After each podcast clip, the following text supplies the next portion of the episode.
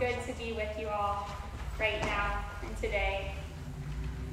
For this first week, this first sermon, I wanted to share with you all a little bit about how I came to be your pastor, how I came from where I was born and how I grew up and how I came to know my call, which led me to this group of people, which I'm so excited about um, and humbled by.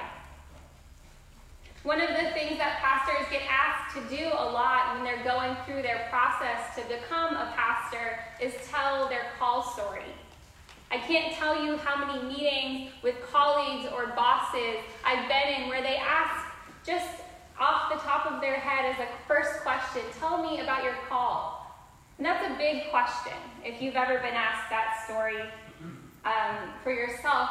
This term gets used in Christian circles a lot too, but essentially, the call story is this one moment that someone knew that they were called to ministry or knew that they were called into whatever they are called into.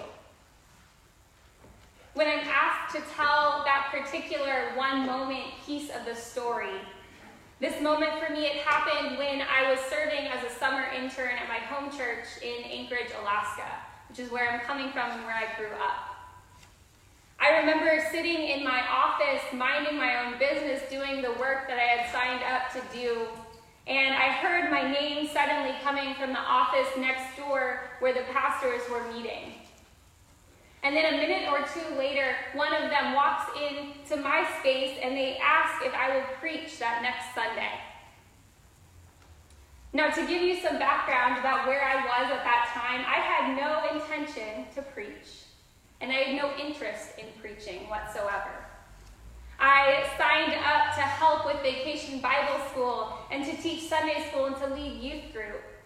And I was studying elementary education in school. And so any form of adult interaction scared me. And much less preaching scared me even more. It was nowhere near my list of desires. But they asked that question Will you preach for us on Sunday? Being in church my whole life, I know that you can't say no to a pastor when they ask you to do something, right? and so I reluctantly I agreed. And I was hoping that I'd get sick in time for Sunday so that I could get out of it somehow. To my surprise and not God's surprise, of course, I was perfectly healthy. And Sunday came and it was time for me to preach. I remember standing up from the back row where I was contemplating walking right out of that door. I stood up from that back row and I slowly walked forward, my knees shaking, my hands shaking, and I hadn't even started yet. I look over to that corner over there, and my district superintendent, my soon to be boss, and former senior pastor who had watched me grow up was standing was in the back row there for my first sermon the pressure was on for me. I already had tears in my eyes because I knew that it was going to go horribly. I was really setting myself up for a lot of success. and so I walk up, I get to the front, and then I start to speak. And at that moment, that was the moment where I just knew that this was what I was called to do. This was it. This was my call. This is the part of my call story that I tell most often when I'm asked to tell how I came to be in ministry. But I have other call stories. Part of my call story involves me serving communion to my third grade campers at a church camp, telling them that they are loved by God, some for the first time. Of my call story involves an autoimmune disease diagnosis that I received in high school, which forced me to have to reorient my life and my priorities to go beyond other people's expectations for me. Part of my call story involves a short stint with an unaffirming campus ministry when I was in college. This is where God taught me about justice, about the ministry of Jesus. And this is where God stirred my own heart for the marginalized people around me. And part of my call story, and perhaps the one I'm most excited to share with you all today, is unfolding right now as I stand before you all for the very first Sunday. This beginning of a new relationship, and my first time living in California here in San Diego. My first time as an openly queer pastor, starting this brand new adventure that all of us have been called into together. When I get to reflect on these moments of call, I realize all of the different ways that they have brought me closer in relationship with God and have also taught me about joy. These moments of call, they've grounded me, not because they've all been perfect or happy or without any struggle, but because it is a clear reminder, like our psalm says, of taking off a sackcloth, of God taking off that sackcloth and clothing us with joy. These moments of call for me and for you are reminders of some of the most joyous encounters that we have.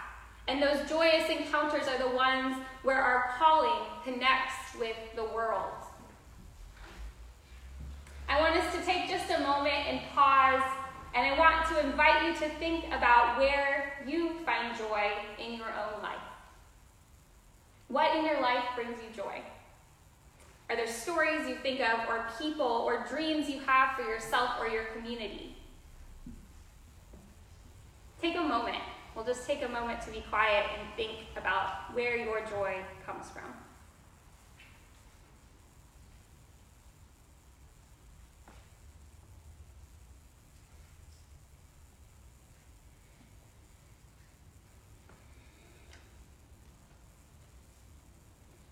The things that bring us joy, I would argue that those things, those moments, are directly connected to what God is calling you to do or who God is calling you to be.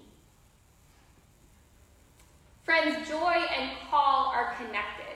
They are intertwined by the Holy Spirit's hand speaking life into our beings. And what a gift that is. My call is to create spiritual spaces for people who experience religious trauma, for people who've been hurt by the church. And so, my role in this church is to love you well, is to learn how we can love others well. And my role in this church, my primary jobs, they all connect to leading from that call. That is where my joy comes from.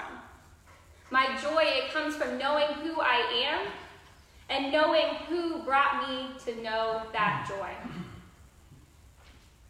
Today in our scripture in Luke, we read about another group's call into joy, where 70 people are being commissioned, sort of like an internship from Jesus, to follow in the footsteps of Jesus.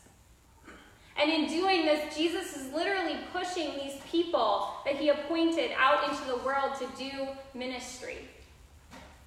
These people were having a lot asked of them. It was not a simple task. The followers of Christ that we hear described in our gospel today, they could be considered the marginalized people of that day.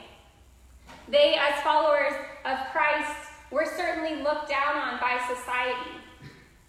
The government thought that Jesus was out of his mind, and so I'd imagine that they would have thought people who were choosing to follow Jesus would have been just the same. And so, still marginalized and, and hated by some members of society, they were still being sent out by this prophet. And they said yes to being sent. We too are invited to say yes to say yes to joy and to say yes to our call. You and I have been sent out, seemingly underprepared, unknown final destination. But we have been sent to bring peace and to be joy to those that we encounter. I found it a little bit interesting and kind of funny that the first verse of our passage says that the Lord appointed. That word appointed is a big, big word. It doesn't say the Lord suggested or the Lord invited.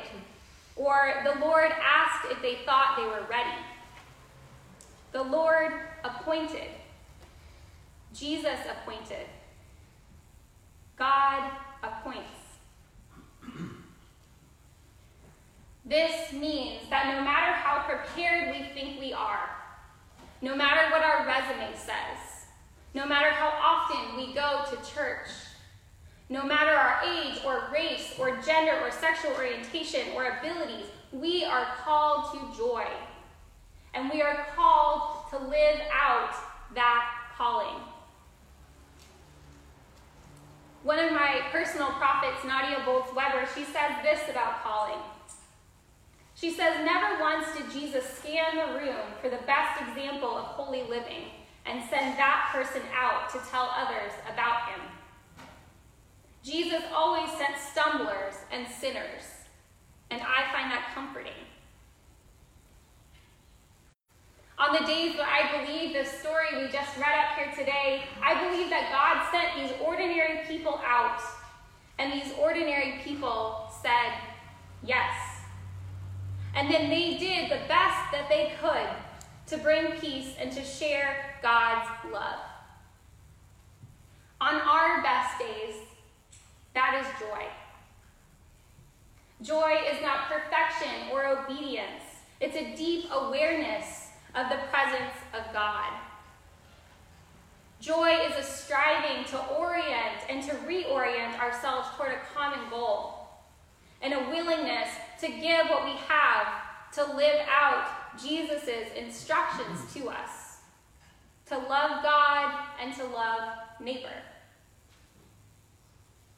Friends, today I want to invite you into a rhythm of joy. I want to invite us all to remember those things that bring us a deep sense of joy. And I want to invite us all to hold on to those things tightly, knowing that these sacred things are the places where God is calling us. As we leave this place today, may you see God and God's love in the moments of pure joy that you encounter. May you find pockets to embody joy for those around you.